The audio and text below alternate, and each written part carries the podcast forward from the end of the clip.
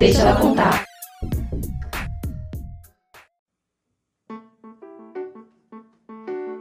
Olá, seja bem-vindo a mais um episódio do Deixa ela contar. Somos um grupo de amigas e engenheiras que se uniu para dar voz a histórias de profissionais incríveis e inspirar mais mulheres por aí. Então pegue seu café, sinta-se à vontade e vem com a gente no Deixa ela contar. No episódio de hoje, vamos falar sobre redes elétricas. As redes de distribuição de energia elétrica no Brasil são construídas por um sistema complexo, que integra unidades geradoras, linhas de transmissão, canais de distribuição até chegar ao destino final. Mas antes de tudo isso, a eletricidade passa por várias subestações, lugar em que os geradores regulam a tensão elétrica de acordo com a necessidade. E nossa convidada de hoje é a Rízia. Logo após se formar em Engenharia Elétrica pela Universidade Federal de Itajubá, ela já entrou no setor de distribuição de energia elétrica, onde trabalha até hoje como engenheira. Rízia vai nos contar sobre sua trajetória nesse setor, com um papo técnico, porém com uma pauta muito atual, incluindo desafios trazidos pela Covid-19 e as explicações sobre o apagão do Amapá que tivemos em 2020.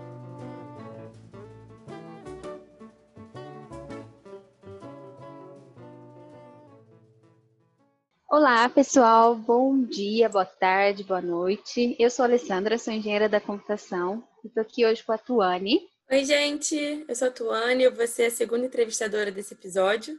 Eu sou formada em engenharia química pela FRJ, atualmente estou no Rio de Janeiro. E hoje nosso papo será sobre redes elétricas com a Rízia. Rízia, seja muito bem-vinda. É um prazer ter você aqui com a gente hoje.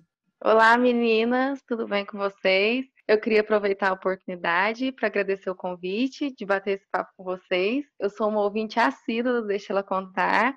Adoro cada episódio que vocês postam. Eu estou me sentindo muito honrada de estar aqui hoje. Que ótimo! Você vai ser agora a entrevistada de mais um episódio, é incrível. E vamos começar então com o quadro Deixa Ela Contar.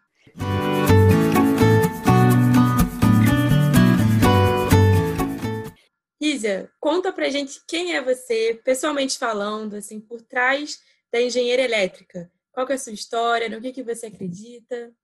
Bom, eu sou a Rízia, eu tenho 29 anos, eu sou natural de Lavras, é o interior de Minas Gerais. Quando eu era mais nova, eu morei em várias cidades por causa do trabalho do meu pai. Então, eu acho que por isso, assim, eu sou uma pessoa que adora mudanças. Atualmente eu moro em Campinas, Faz seis anos que eu moro aqui e eu sou bem feliz. Acredito muito, tanto pessoalmente quanto profissionalmente, no estilo de cooperação, sabe? Eu acredito que sozinhos nessa vida a gente não é ninguém. Eu dou muito valor à minha família, aos meus amigos, aos meus colegas de trabalho. Eu acho que em todos os âmbitos da nossa vida, juntos a gente consegue muito mais longe. Ah, com certeza. Isa, conta um pouquinho pra gente agora sobre a sua trajetória profissional. Como é que foi que essa decisão de entrar para o mundo de energia elétrica? Eu sempre fui amante das ciências exatas. Desde sempre eu tive certeza que eu queria algo nessa área. Eu gostava muito de física, mas física era um curso que eu tinha certeza que eu não queria fazer. Então eu tentei pegar a parte da física que eu mais gostava e assimilar com alguma engenharia. Acabou dando a engenharia elétrica. É, meu pai também sempre trabalhou nessa área, ele sempre trabalhou numa distribuidora de energia, assim como hoje eu trabalho, eu tenho certeza que me inspirou bastante também. Eu me formei na Unifei, na Universidade Federal de Itajubá, com certeza foi um sonho realizado. No último ano da faculdade, eu iniciei como estagiária numa distribuidora de energia, que é onde eu trabalho até hoje. A empresa é dividida nas áreas operacionais e administrativas. O operacional fica nas áreas de concessão, né? Então, minha vaga de estágio inicialmente era em uma dessas cidades. Eu fui para São Luís do Paraitinga, que é uma cidade do interior de São Paulo. Ali fica no Vale do Paraíba. É uma cidade bem pequena, de 10 mil habitantes. E foi nessa cidade que eu comecei a minha vida profissional. Eu fiquei seis meses lá e depois desse tempo eu fui efetivada em uma das áreas administrativas que fica na sede da empresa, que é aqui em Campinas. Daí eu vim e fiquei. De lá para cá, eu saí de analista para engenheira, já trabalhei em quatro áreas diferentes. Como eu já falei mais para trás, eu adoro mudanças, eu gosto de conhecer outras áreas, eu gosto de desafios novos, eu acho que isso me motiva sempre. Ai, que legal, Rízia.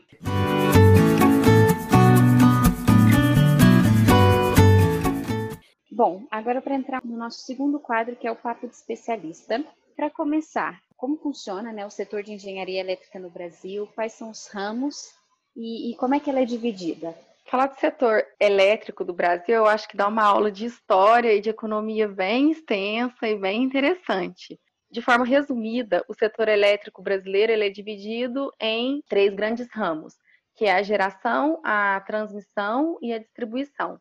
A geração, como o próprio nome já diz, é a geração de energia em si. É, hoje no Brasil, a maior parte dessa geração ela vem de hidrelétricas, mais de 60% da geração do Brasil é composta pelas hidrelétricas, seguido das termoelétricas e depois das energias eólicas, solares e, e outros tipos.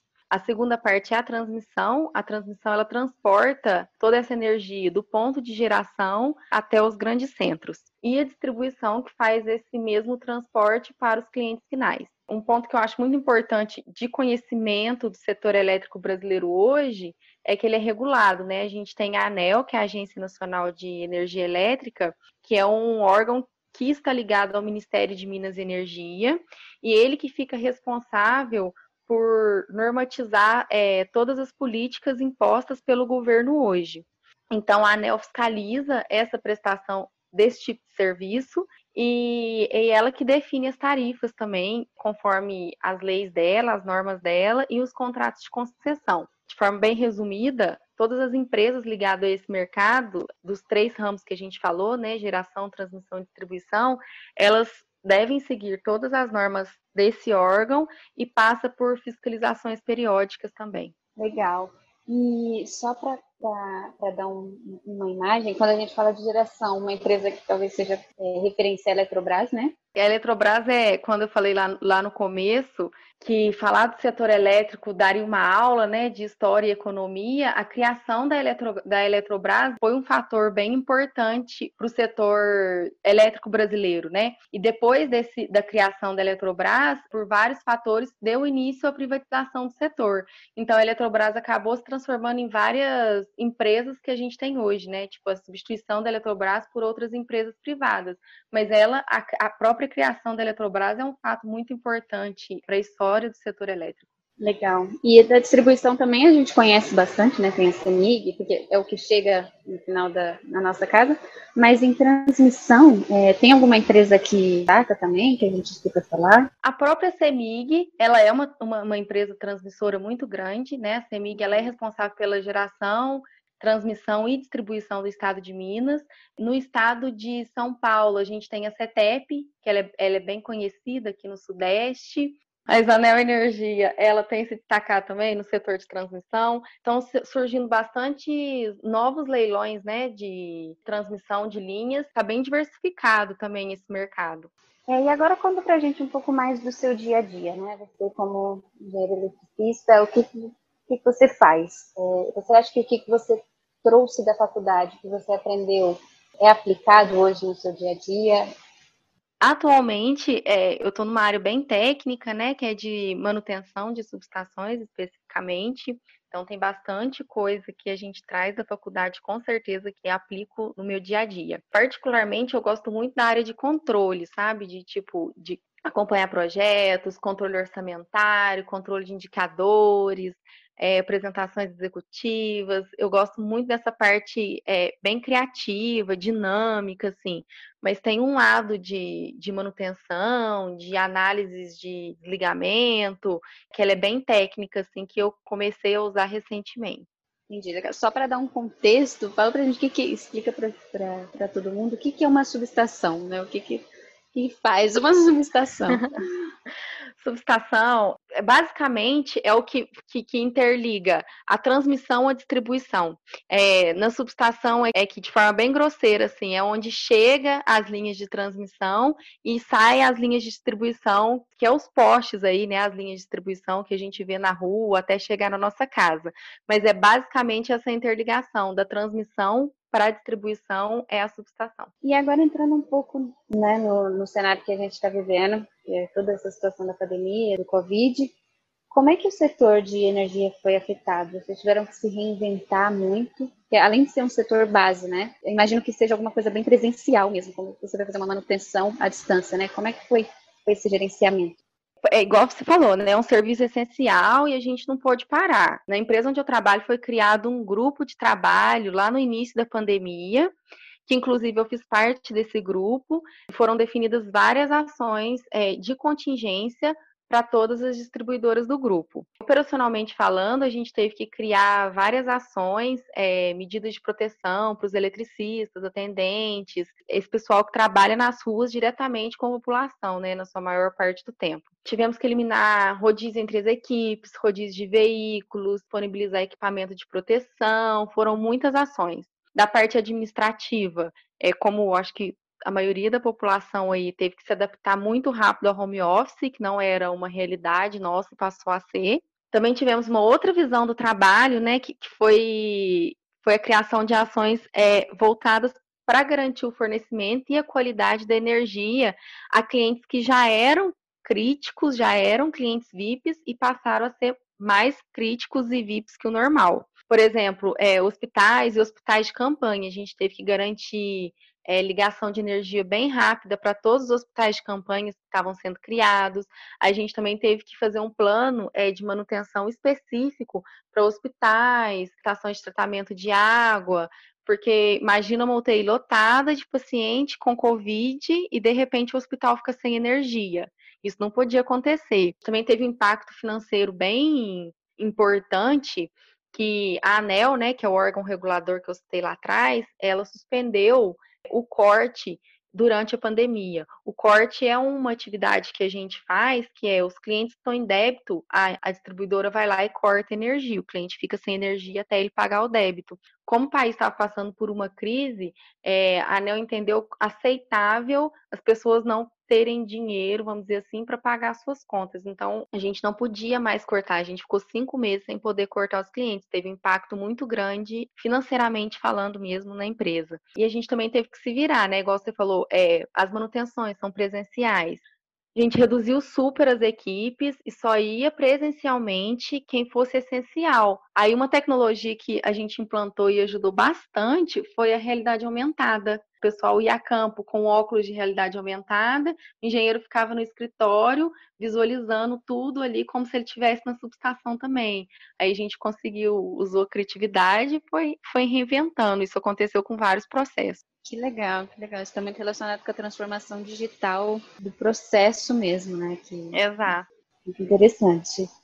Ísia, é, aproveitando esse momento né, que a gente está falando de atualidade, um caso recente que acabou chocando muita gente no Brasil foi o apagão no Amapá. Conta pra gente assim, o que aconteceu para essa crise acontecer? Você comentou agora sobre ações de contingência, né? Você acha que a gente poderia ter evitado esse caso? Sim, com certeza. De forma bem resumida, para não entrar muito nos detalhes técnicos, é como eu falei, é, a gente tem subestações, né, que faz essa interligação do sistema de transmissão para a distribuição. É um equipamento super importante, vital para o bom funcionamento de toda a subestação são os transformadores, né, que ele basicamente pega a tensão que chega da transmissão e reduz para tensões menores para ser distribuída para os clientes. O Amapá tem uma única subestação que atende o estado inteiro. Essa subestação é bem grande e ela possuía três desses equipamentos transformadores, dois que funcionava e um reserva. Esse reserva ele estava, de acordo com, com, os relatórios, né, que saiu do desligamento da subestação e tal, é, esse transformador reserva, ele estava variado, inoperante e sem reparo desde dezembro de 2019. Ou seja, quase um ano, um equipamento super importante na subestação estava sem reparo, variado e inoperante. E os outros dois funcionando ou seja, ela não tinha contingência, né? ela não tinha esse equipamento de contingência. Por uma falha de um desses dois que funcionava, um deles pegou fogo, que foi o incêndio que teve lá naquela subestação. Esse incêndio, ele acabou atingindo e danificando o terceiro trafo que também existia ali. Então, a subestação acabou ficando com um trafo 100% danificado, o outro parcialmente danificado e um que já estava danificado desde dezembro de 2019. Aí a subestação ficou inoperante e o estado inteiro ficou sem energia. Esse equipamento, ele é um equipamento bem caro e ele tem um tempo de fabricação muito alto, é, no mínimo seis meses de fabricação. A complexidade de instalação dele também é bem alta. Então, no final, é, o que eles conseguiram era reparar o terceiro tráfego, que o, o dano foi menor, e esse tráfego tendia parte da carga. E foi onde eles conseguiram fazer aquele rodízio de, de energia lá, né, no estado. E conseguiram um desse, o segundo tráfego que eles precisavam, eles é, acabaram conseguindo emprestado com alguma empresa ali de perto do Amapá mesmo, mas só o tempo de desmontagem, transporte e montagem desse equipamento foi em torno de 15 dias, que é comum devido à complexidade dele. Então foi isso, mas foi mais assim, foi falta de contingência mesmo. Do meu ponto de vista, eu entendo que poderia ter sido evitado, com certeza. Sim, com certeza. Também fiz estágio nessa, inclusive uma fabricante de transformadores e realmente até para sei que eles usavam colchão de ar, né, para conseguir tirar um transformador do chão e, e colocar no caminhão. Só esse processo já levava muito tempo Imagina a dificuldade que seja, sem preparo nenhum de, de fazer isso chegar de um lugar ao outro e tudo mais. Só uma dúvida, Risa, você comentou ali que um pegou fogo e acabou afetando o que estava próximo, né?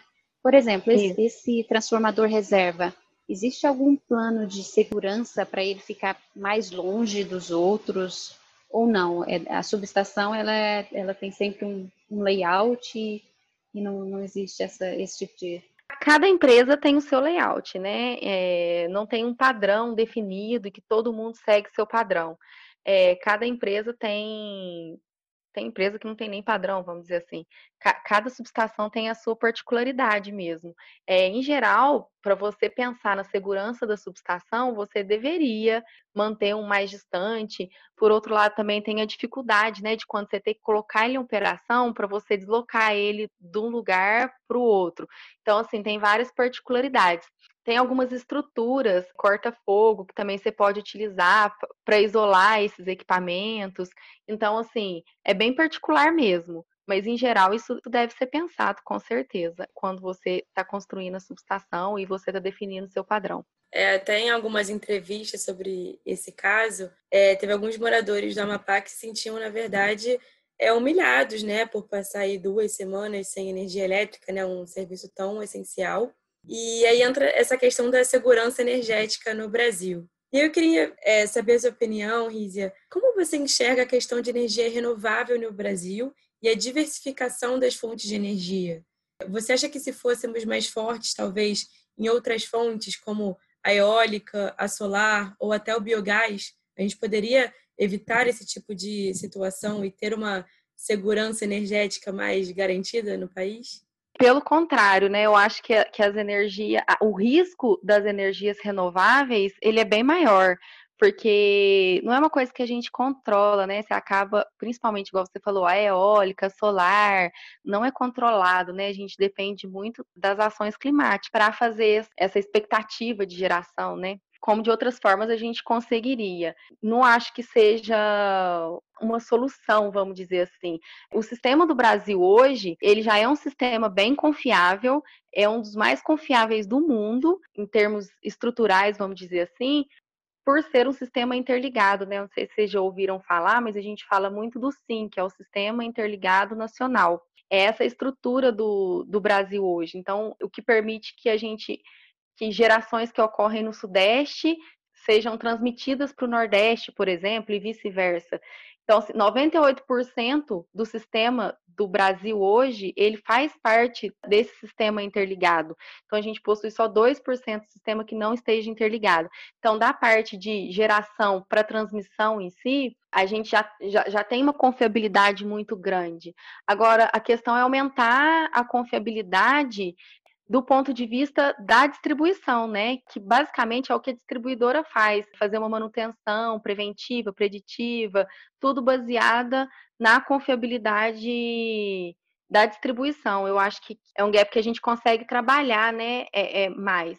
Mas assim, a, a energia renovável, é, eu falei que ela é menos confiável, vamos dizer assim, mas é porque ela é menos previsível. Querendo ou não, o Brasil hoje ele tem um sistema muito confiável e ele tem mais de 80% da sua energia gerada de forma limpa. É um risco maior, igual eu falei, é, um, é, uma forma de energia de risco maior, mas é uma coisa que a gente consegue controlar, sabe? Tem medidas de controle, tem medidas preventivas que a gente consegue fazer isso de forma bem, bem tranquila, igual a gente tem feito. Ah, legal, Rízia.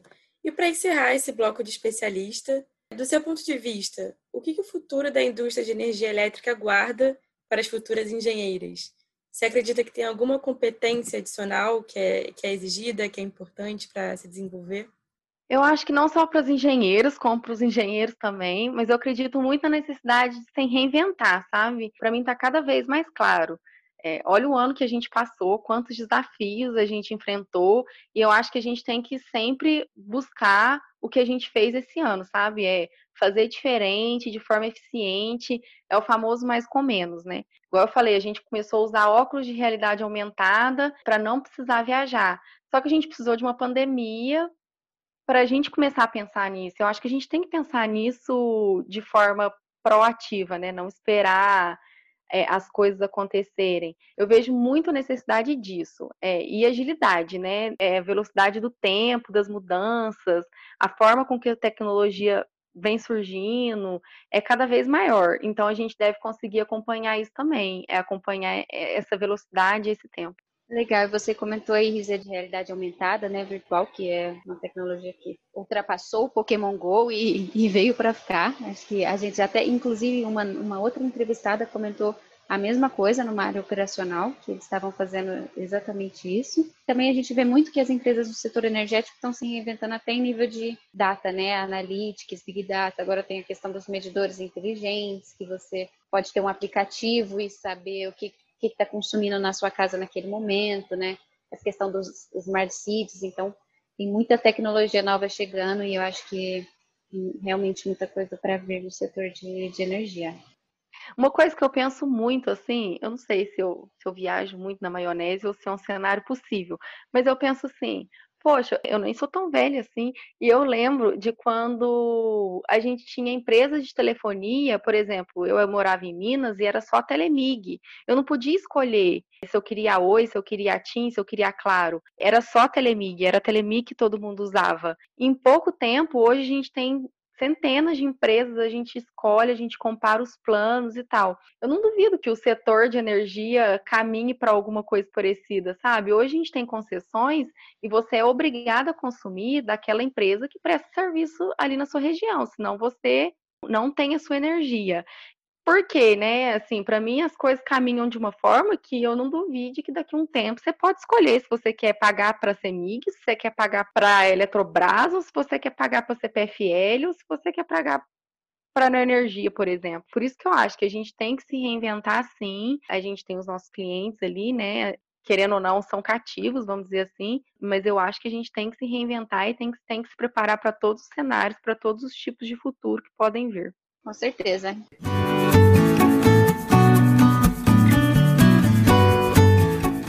Vamos agora então para o nosso terceiro quadro, Mulher no Comando. Rízia, sabe que o setor da energia elétrica, tanto na universidade quanto no mercado, é um setor bem masculino. Qual que é o maior desafio em ser mulher nesse, nesse ramo? Olha, para ser bem sincera, eu nunca senti nenhuma diferença assim de tratamento ou algo do tipo por ser mulher. Eu acredito que o maior desafio talvez seja você ser entendida, né? Porque mulher fala muito, homem fala pouco. Às vezes a gente quer saber muito detalhe, o homem não quer dar. talvez possa ser isso, mas assim, eu não, nunca senti tanta diferença e eu acho muito legal isso, você conseguir conviver com uma pessoa diferente, né? Seja diferença de gênero ou qualquer outra diferença, e você consegue aprender com ela, você confia no trabalho dela e ela e você sabe que esse sentimento é recíproco, né? Que ela também confia no seu. Eu acho isso muito legal. Para ser bem sincero, graças a Deus eu nunca tive nenhum tipo de desafio, desavença ou algo do tipo por ser mulher. Ah, que bom. Bom ouvir isso. E você sabe se existe algum programa específico, ou no ramo operacional, ou dentro da sua empresa, para o engajamento, incentivo de mulheres nesse setor? Sim, com certeza. Os exemplos que eu gostaria de citar são da minha própria empresa. Tem um bem legal, que eles têm uma escola de eletricistas, né, que desenvolve e forma eletricistas. Depois as pessoas têm a oportunidade de trabalhar nas distribuidoras do grupo. Dentro da empresa que eu trabalho, essas escolas elas têm vagas, é como se fosse um sistema de cotas destinado a mulheres que é bem diferente você ver uma eletricista mulher, isso não é comum, e eles tentam incentivar isso. E lá a gente tem várias eletricistas mulheres, as mulheres usam capacete cor-de-rosa, eles super incentivam elas. Também tem vários programas de, por exemplo, a operação em si, né, é uma área que ela é bem masculina, né, um quadro bem masculino. E eles têm um, um programa que chama MMO, que é Mais Mulheres na Operação, e que eles incentivam as mulheres a fazer parte da operação, a liderança na operação, sabe? Tem, tem bastante programas assim que eu sei que incentivam, sim. E tem alguma, alguma ou várias mulheres líderes que te inspiram hoje? Tem, com certeza, tem várias. Bem clichê, né? Mas aquela Jacinda Ardern, né? Que é a primeira-ministra lá da Nova Zelândia, eu admiro muito a forma com que ela conduz os assuntos, as ideias que ela tenta transmitir, sabe? Que a Terra pode e deve ser um lugar melhor para todos. E os valores dela eu admiro muito. E também tem duas mulheres que eu sei muito de ler sobre elas, eu, que viraram referência para mim, que é a Gabriela e a Constanza Pascolato. Pela forma com que elas superaram as adversidades da vida delas, em um mundo pós-guerra, onde as mulheres não tinham vez, elas conseguiram mostrar os potenciais delas. Para quem não conhece, é, a Gabriela, ela era de família rica, mas veio refugiada para o Brasil no período da Segunda Guerra. Ela abre uma tecelagem aqui no Brasil, que se tornou uma das mais importantes do país. Eles conseguiram passar por várias crises e ela conseguiu deixar o legado dela para a filha dela, né, que é a Constanza Pascolato, que em algum momento da vida dela ela foi renegada pelo pai, mas mesmo assim ela não teve medo de ir à luta, conseguir um trabalho e garantiu o seu lugar e as duas são referências no mundo da moda, assim. Para duas mulheres num período pós-guerra, eu admiro bastante a forma com que elas conduziram a vida delas. Incrível.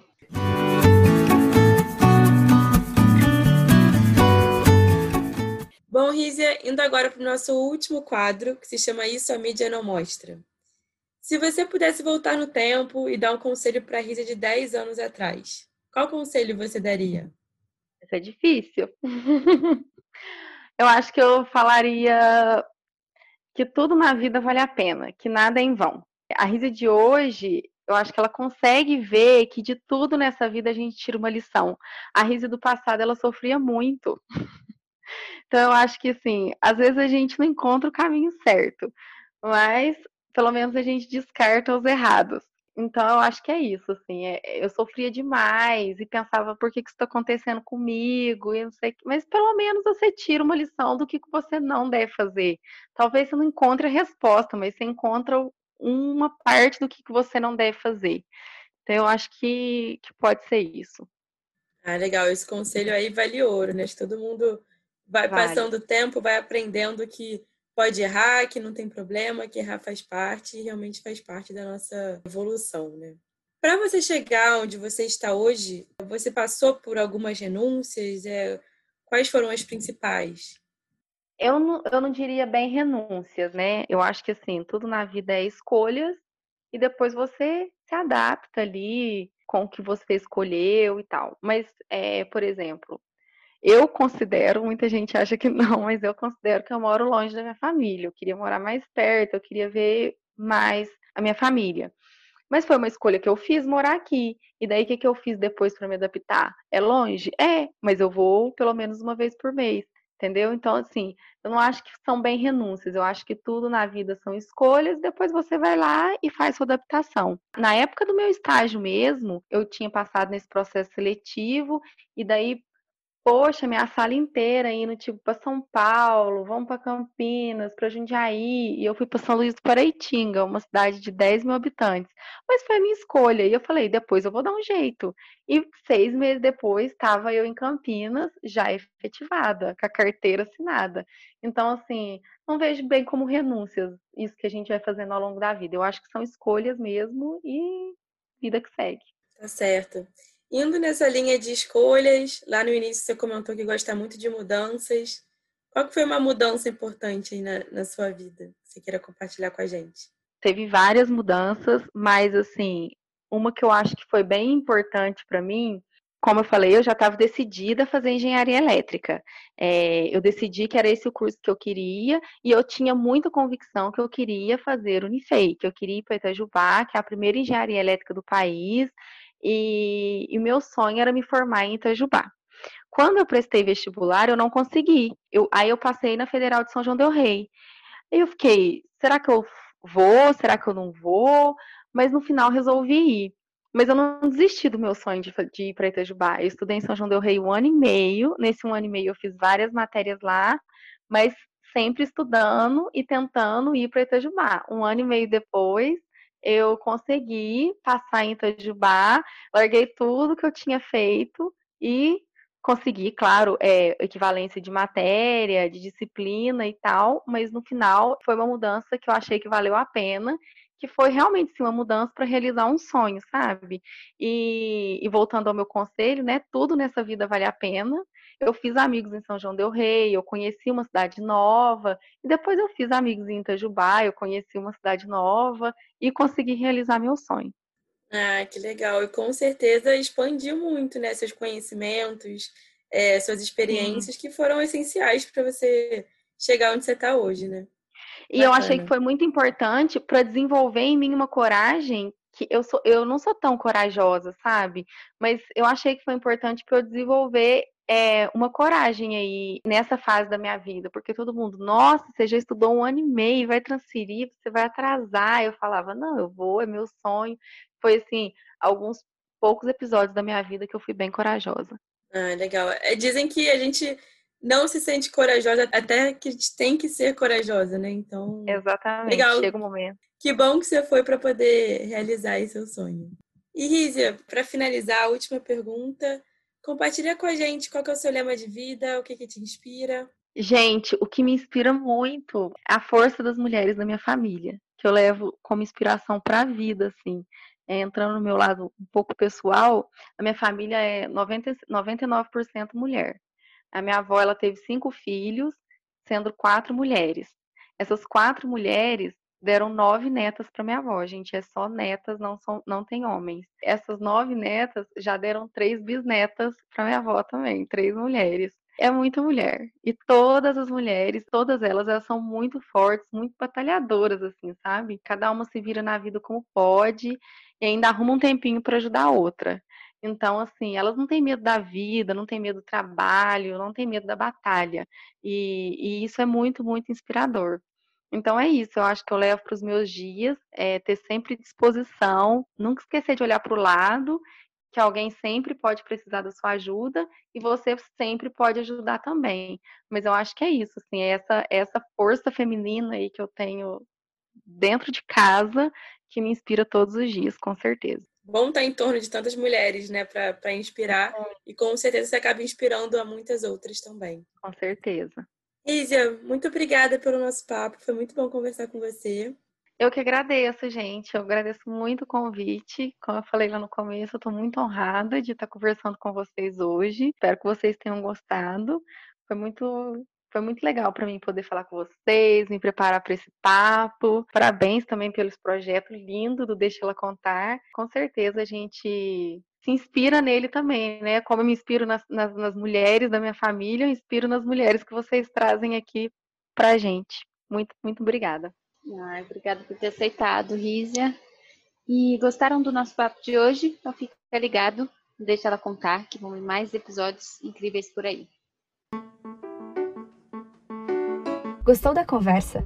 Compartilha nosso podcast e faz esse conteúdo chegar em quem precisa ouvir. Ele está disponível nas plataformas de streaming e no nosso site oficial deixelacontar.com. Além disso, acompanhe a gente lá na nossa página do Instagram, arroba Deixa Contar, onde você poderá ficar ainda mais por dentro das nossas novidades e atualidades. Muito obrigada, até o próximo episódio e Deixa Ela Contar.